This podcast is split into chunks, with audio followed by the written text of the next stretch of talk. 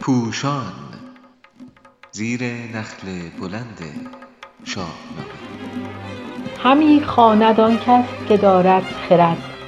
شماره 23 هنرمند برده چاپ شده در روزنامه اعتماد در تاریخ چهار دی 98 نویسنده علیرضا قراباغی.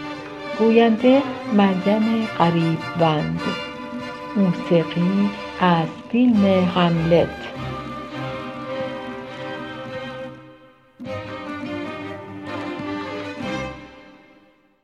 در ایران از پیش از هخامنشیان تا زمان ساسانیان شعر و موسیقی و رقص و آواز رواج بسیار داشت.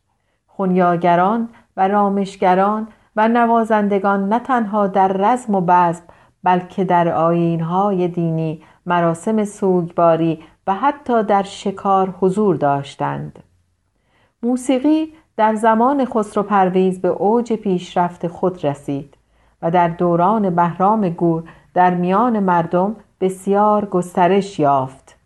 نام چند تن از این هنرمندان از باربد در دربار خسرو پرویز گرفته تا آزاده کنیزک چنگ نواز بهرام گور در شاهنامه آمده است.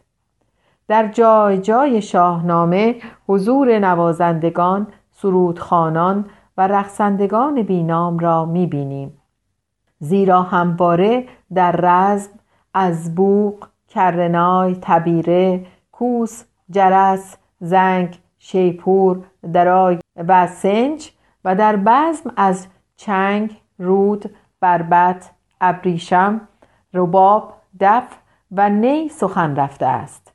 در دوران کیومرس هوشنگ و حتی تحمورس جامعه انسانی هنوز شکل نگرفته است و در جنگ یا عزا تنها از ویله کردن خروشیدن و هرا یا قو کشیدن یاد می شود ولی از دوران جمشید که طبقات پدیدار می گردد مراسمی چون نوروز هم شکل می گیرد که در آن بزرگان به شادی بیاراستند می و جام و رامشگران خواستند. رامشگران از همان زمان در خدمت بزرگان هستند.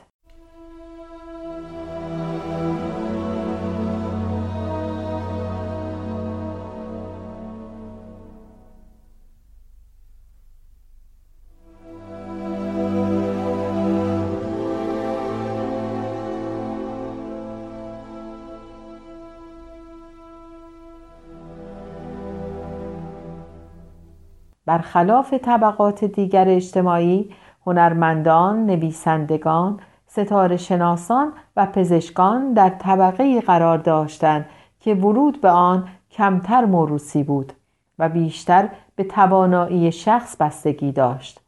با این همه هنرمندان بجز شمار اندکی از آنان جایگاه والایی نداشتند.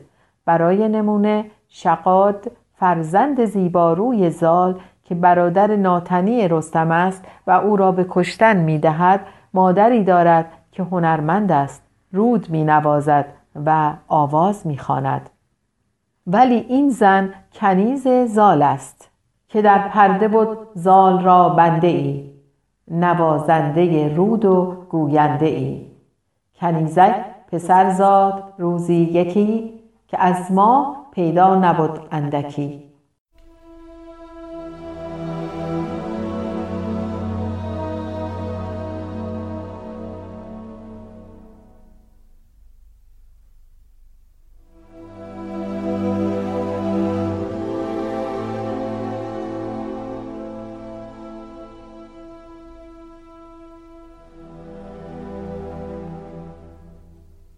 در میان این هنرمندان داستان اسپنوی زیبارو بسیار تلخ است.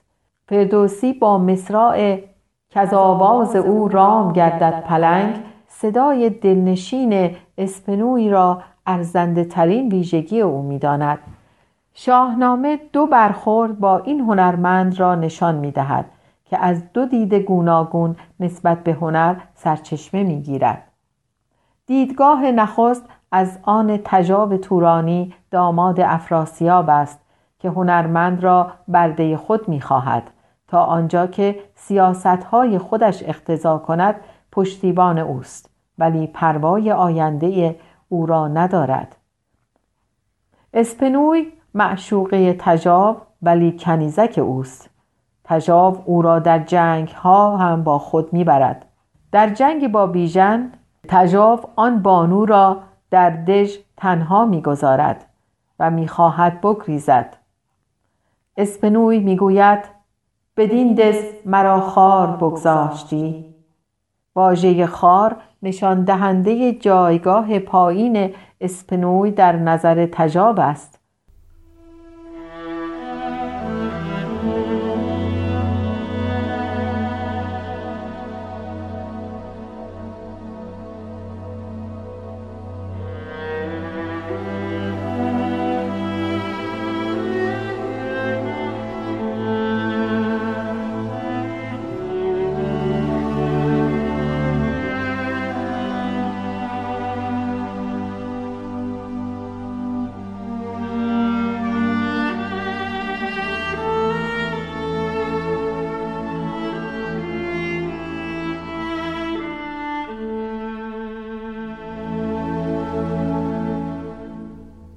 هنرمند نگران می‌گوید سزاوار است که مرا هم بر پشت اسب خود بنشانی و نگذاری که در این دژ برای دشمنان بمانم.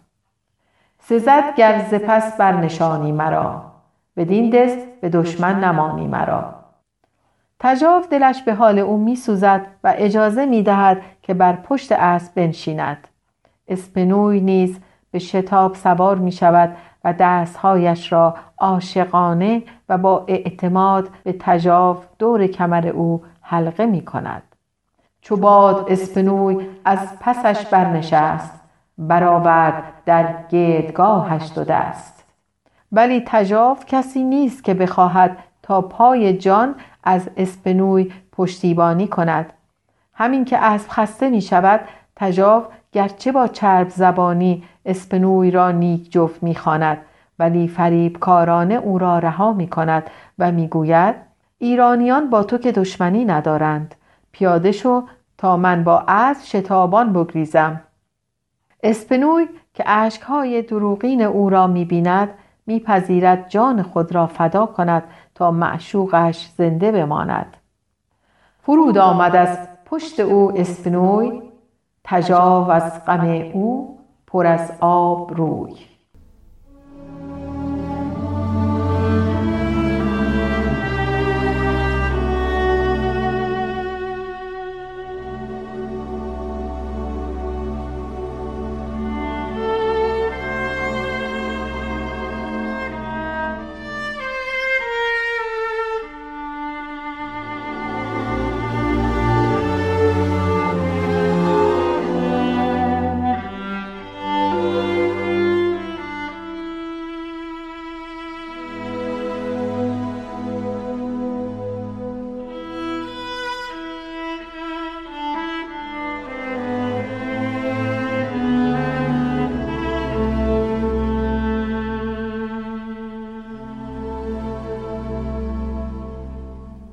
تجاو خود را به افراسیاب میرساند و گزارش شکست را می‌دهد.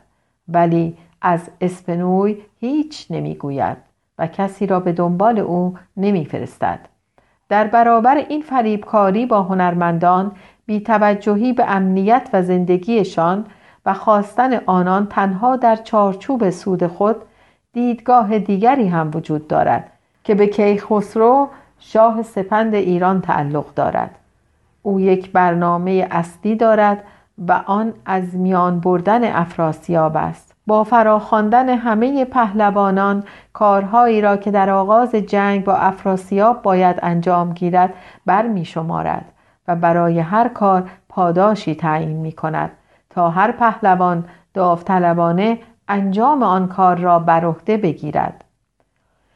بسیار زیبا و آموزنده است که در برنامه ریزی برای این حمله کیخسرو اسپنوی را هم در نظر دارد. در نگاه خانوادگی تجاو شوهر خاله کیخسرو است. پس شاید از این را خبر دارد که در جنگ بانوی هنرمند را نیز همراه خود خواهد برد. در نگاهی بزرگتر اسپنوی هنرمندی نام آشناست. و همه از آواز خوش او و حضورش در جنگ با خبرند. ولی در دیدگاه فردوسی خردگرا اسپنوی نماد هنر است و برخورد کیخسرو با او الگوی رفتار با هنرمندان به ویژه در بحران هاست. کیخسرو پاداش را به کسی خواهد داد که اسپنوی را زنده از میدان جنگ بیرون بیاورد. او می‌گوید زمانی که اسپنوی را یافتید مبادا جانش به خطر افتد.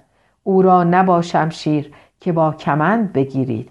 کمند را نبرگردن که بر کمر او بیندازید و او را آنچنان نرم بیاورید که گویی در آغوش گرفته اید. به خم کمند ار گرفته کمر برانسان بیارد که آرد ببر دیدیم که تجاو در گریز از بیژن اسپنوی را تنها می‌گذارد. بیژن نیز بدون درگیری اسپنوی را پشت اسب خود می نشاند و به درگاه توس می آورد. پس از آن است که به گفته فردوسی ایرانیان به ویرانی دست نهادند روی. یعنی تا آن زمان برای حفظ جان این هنرمند از حمله دست نگه داشته بودند.